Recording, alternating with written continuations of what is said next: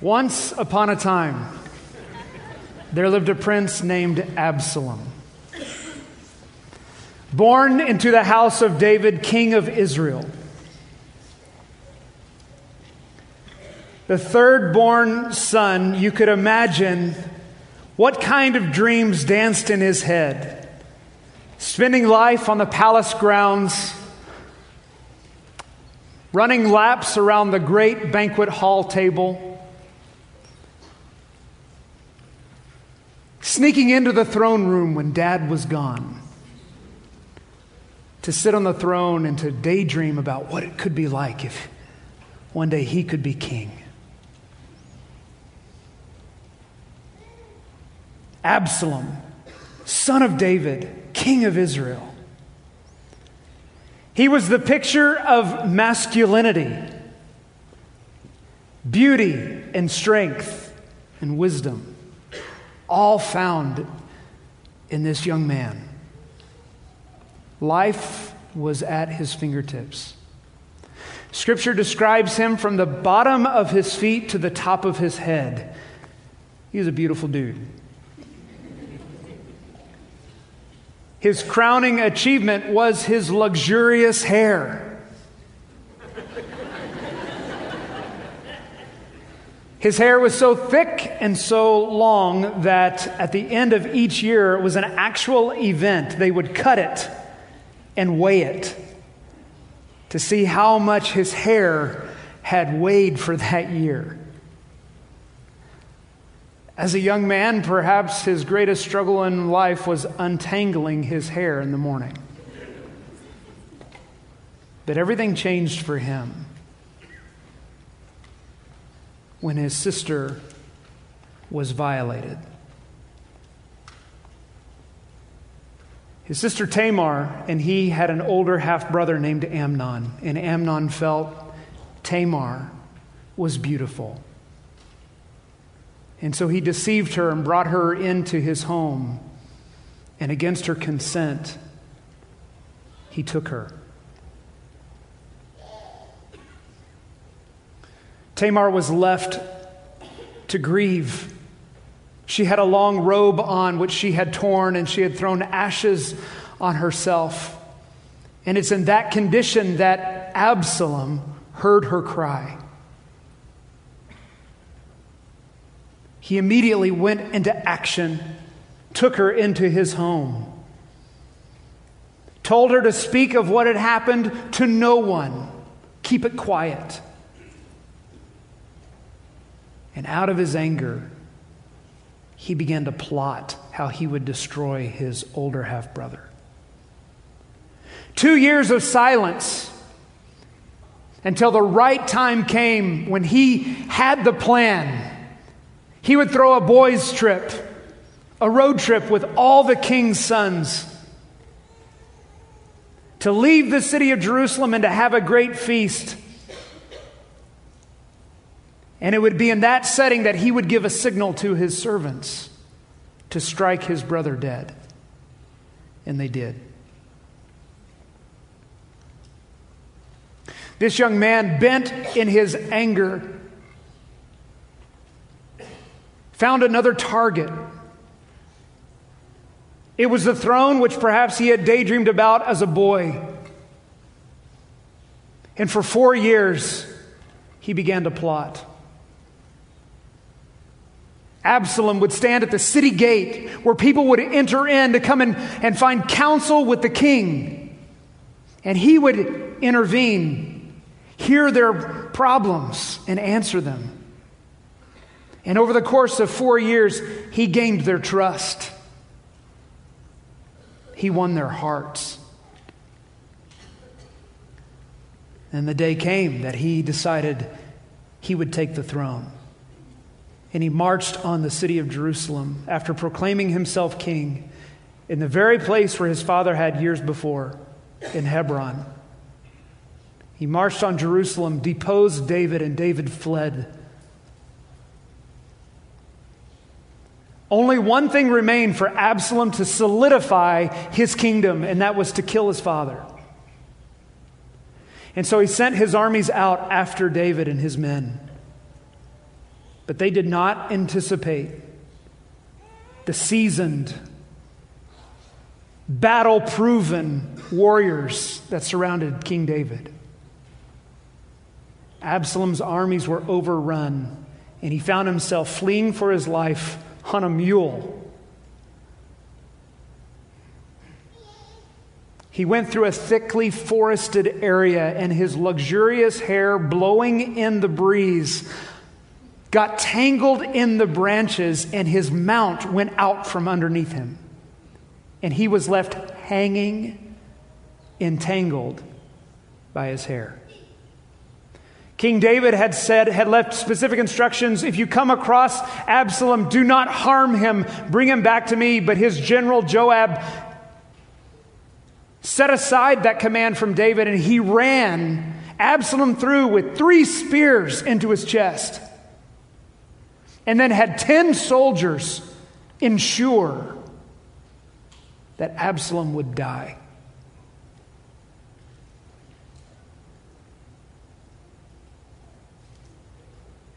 Let me ask you this.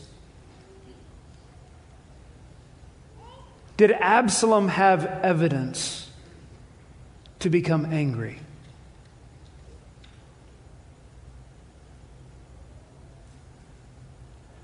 Was there not this moment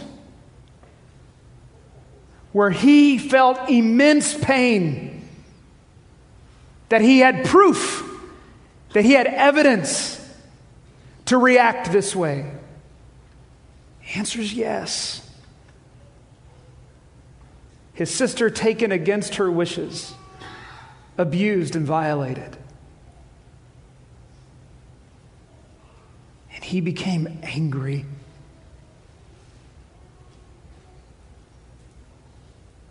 We all get angry. Just ask any mother with a newborn this weekend in Topeka. No one blows up a city like Topeka, Kansas with fireworks. When we first moved here, Amy was like, David, you need to call the police. the police are out there going, Watch this! Boom!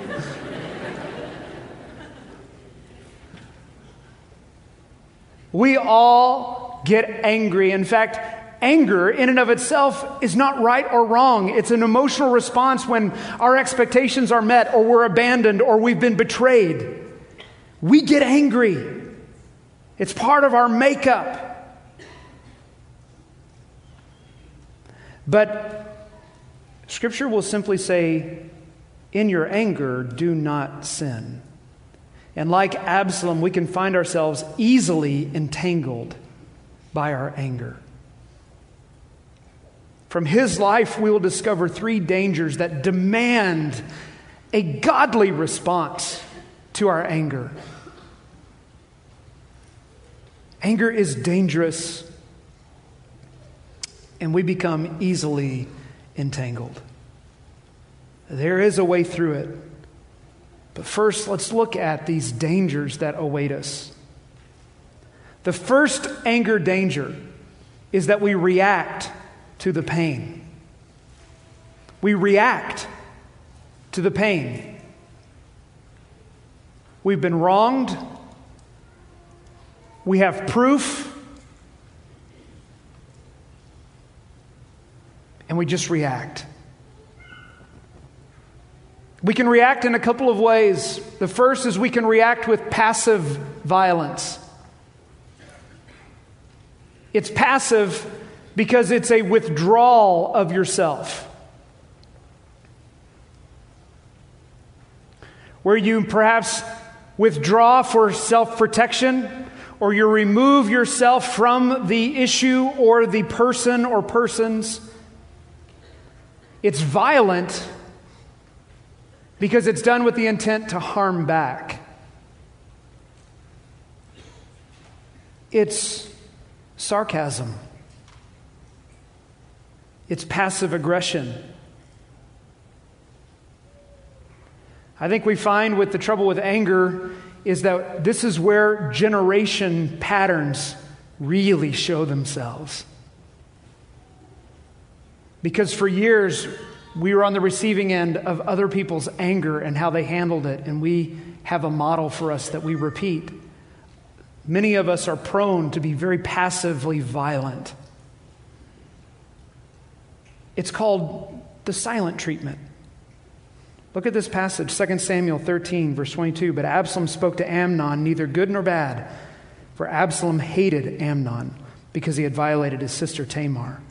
It felt so right to remove himself. We can react this way. On the other hand, we can react with active violence. This is where, out of our pain, we defend ourselves and we move to strike. Or we use words as weapons. How many of you have spoken something so rash, something that you didn't truly believe, but because of your anger, you let it fly? You are so stupid.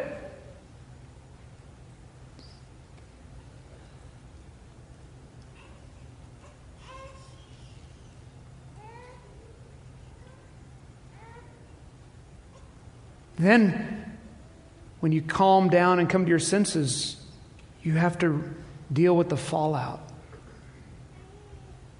Some of you have been so consumed by anger that you have physically struck those you love.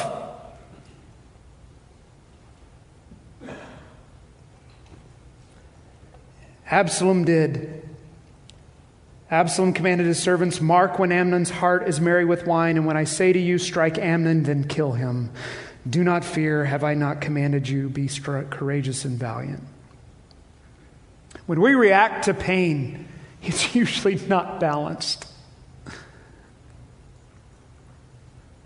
We can withdraw ourselves, or we can cause injury actively. Anger is dangerous because we react out of the pain. Anger is also dangerous because our anger can cause pain. When we react, it's very easy for others to become hurt in the process. You may hear, have heard the phrase, hurting people hurt people. And our anger can cause pain. One of the reasons this is true is we cannot contain our pain. It's an, it's an emotion. Emotions spill over. It doesn't come nicely packaged in a box. Hello, here's your anger. It's got a bow and it doesn't work that way. Our anger can spill out of us, and there's fallout. Look at the fallout around Absalom's actions. First of all, his older half brother Amnon died. His, ta- his sister Tamar was left desolate and ashamed. David, the king, was deposed. The military was sent into needless battle. There were men who lost their lives fighting a fight they were commanded to fight, but there was no rational reason for them to be in conflict. And so there were women and children who lost their provision because of one man out of control. And the people were left confused and misled. There is fallout when we spill our pain out on others. We cannot contain our own pain.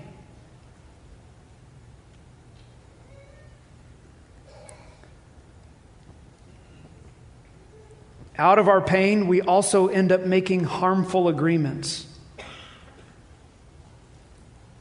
Harmful agreements that come in the form of, I will never eat at Taco Bell again.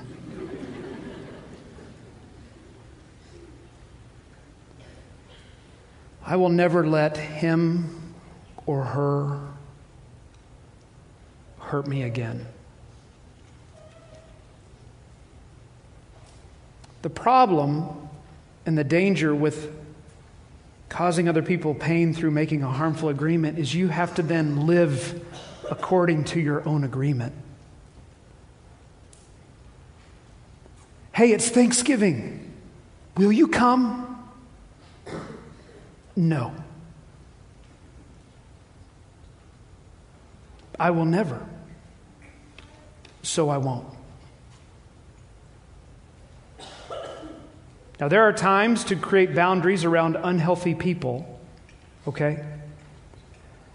But make no mistake that when we make these kinds of bargains and agreements to ourselves, I will never be him, I will never be like her, I will never allow them in again, it has an effect on us and those around us. On us personally, there is physiological damage that's done. Prolonged bouts of anger can take the toll on the body in the form of high blood pressure, stress, anxiety, headaches, and poor circulation. Research also shows that even one five minute episode of anger is so stressful that it can impair your immune system for more than six hours. In this study, they took two crowds, they put them in one room and, and in another. One, room, one crowd was exposed to five minutes of footage that would create anger and frustration within you. The other crowd was shown video footage that would, that would create compassion and care, like puppies and stuff.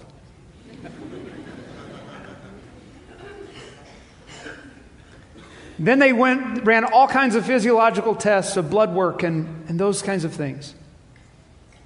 And what they found was that anger and frustration and exposure of five minutes that their results were anywhere between three and up to six hours of depleting the immune system and making you more susceptible to illness.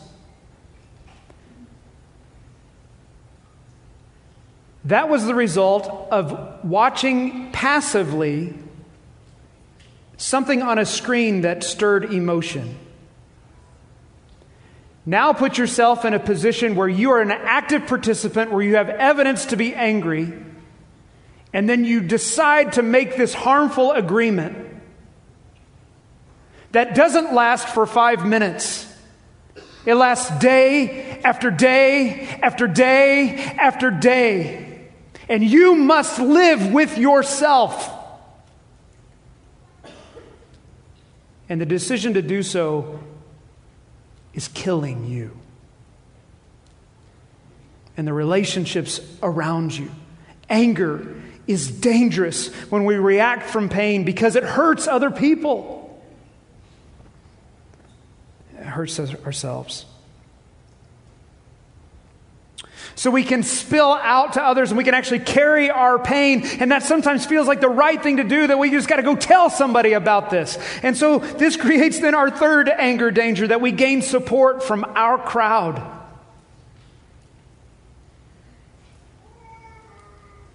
We gain support for our crowd. But this is also dangerous because the crowd can't be objective.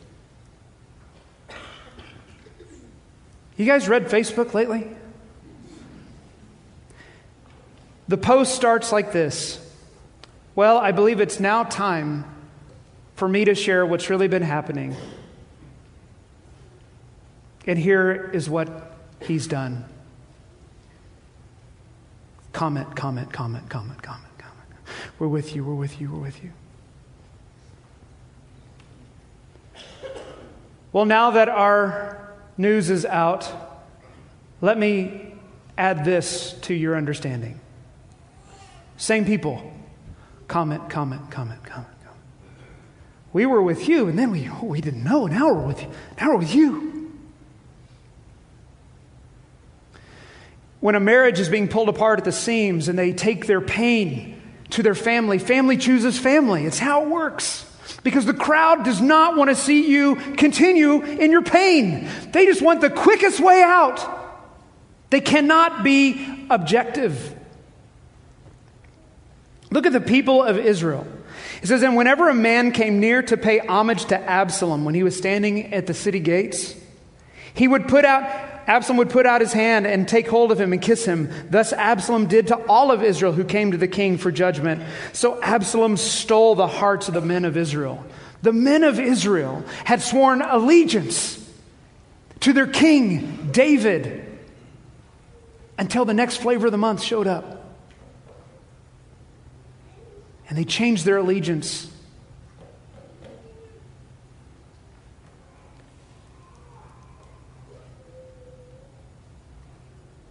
It also shows us that while it's very difficult for people to be objective, they're fickle.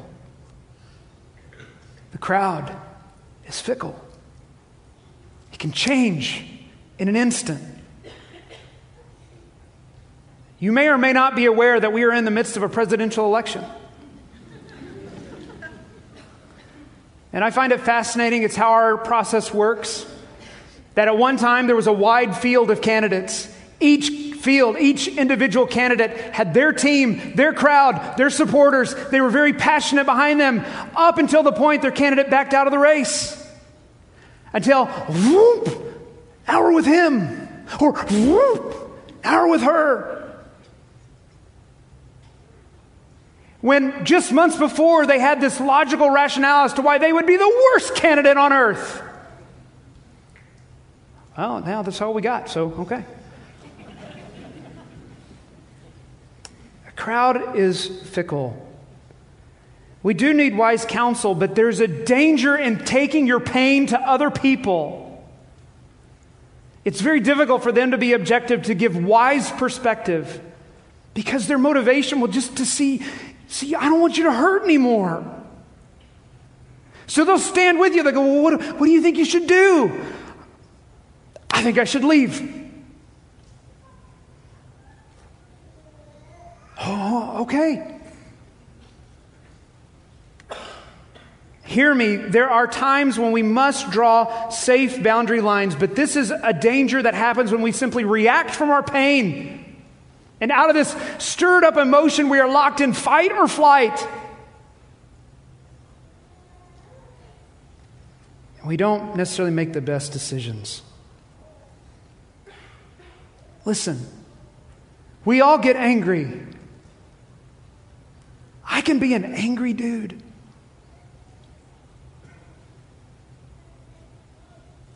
Passively violent,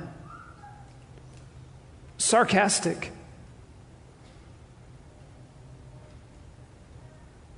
Once upon a time, there was a pastor who came to a weekend.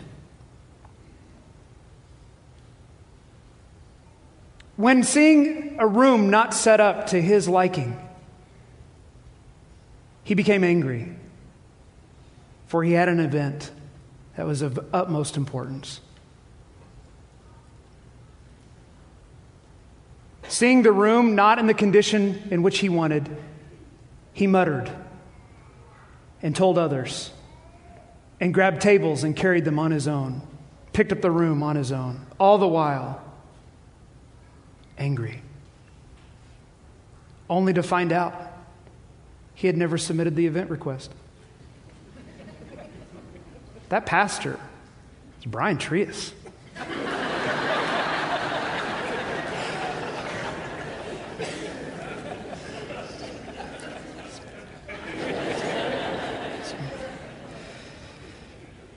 Something like that of, I thought I got this done and it didn't get Look, we all get angry and we all have reasons, and it can feel so justified.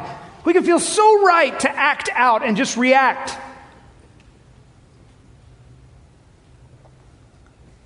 The danger is, is our pain isn't contained and it affects others.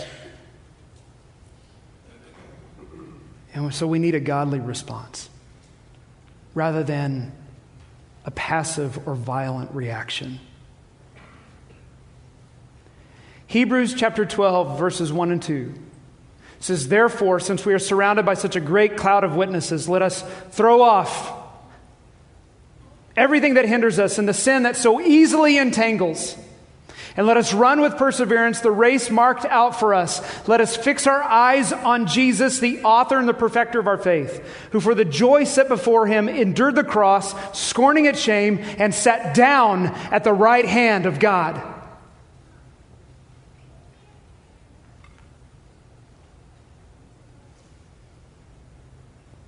Jesus is our model for everything in life. We look to Him. Our pain can be a reminder of what He did for us. So I'd like to share with you from 1 Peter chapter 2 an example from Jesus that is our way out. It can untangle your pain. 1 Peter chapter 2 verse 21 says for to this you have been called because Christ also suffered for you leaving you an example that you might follow in his steps. He committed no sin neither was deceit found in his mouth. When he was reviled he did not revile in return. When he suffered he did not threaten but continued entrusting himself to him who judges justly. He himself bore our sins in his body on the tree that we might die to sin and live to righteousness. By his wounds you have been healed. Jesus was reviled. Jesus was struck. Jesus was abandoned and betrayed. If there was ever a man to have a right to react out of anger, it would be him. In fact, he became the object of the anger of God. Our sin is an affront to a holy God. He has wrath against anything that would be unholy, which is us. Because of our pride and because of the sin that was that first began with Adam and Eve has been carried over to us, we have a problem. And the payment for sin has always been death. Something has to die. That's why they made sacrifices in the Old Testament, and it's why Jesus came and it says, For the joy set before him, knowing that through him there would be healing and forgiveness, he endured the cross. He scorned its shame. And now he's seated in a rightful place as king. In this passage, it says Jesus continued entrusting himself to him who judges justly. Do you think it hurt Christ when his friends left him? Do you think he felt that? I know he did. The scripture says he's a man familiar with our grief, he knows our suffering. This passage says he continued entrusting himself to him who judges justly. In the account of Amnon and Tamar, Tamar pleaded with Amnon, Take this matter to the king. Take it to the king. He can make this right. Amnon said no. Absalom comes into the scene. He doesn't take her to the king. He takes matters into his own hands. He says, Tell no one, stay in my home.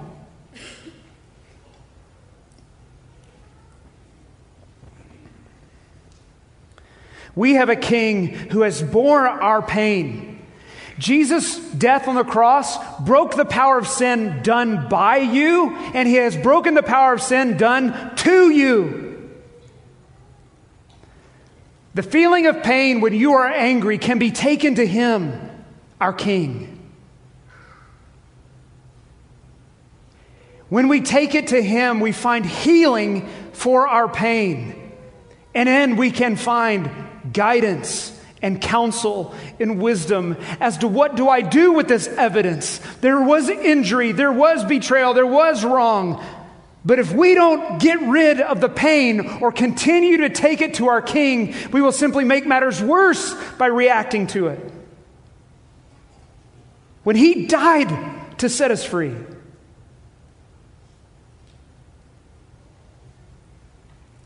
some of you are living in pain and anger. It is the undercurrent of your life.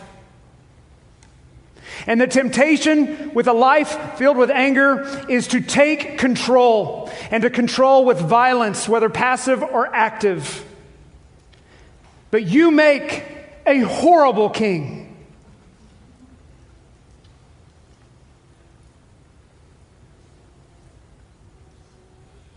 Your control doesn't work. My control, my sarcasm doesn't work. And we can lay it all down and we can find freedom. We just have to get off.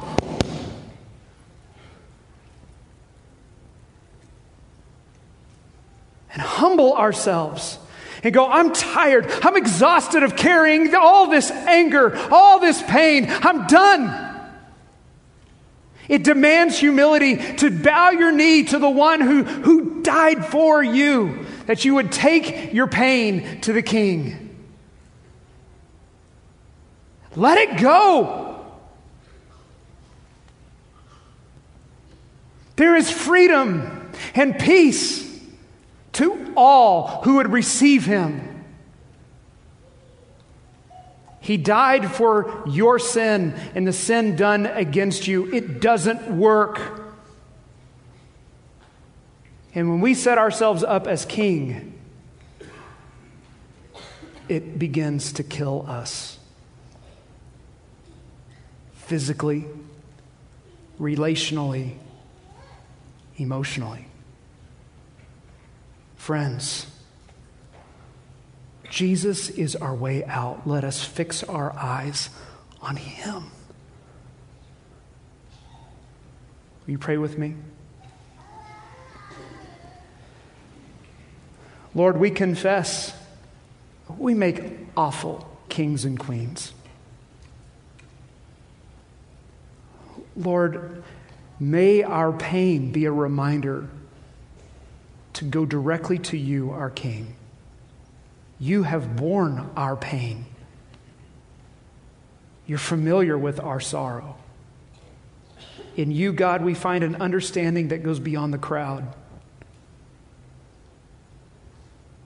You can heal the pain so that we can see what should be done in response to the evidence of our hurt. Lord Jesus, thank you for being the willing sacrifice and that in your name we are healed. It's in your holy name we pray. Amen.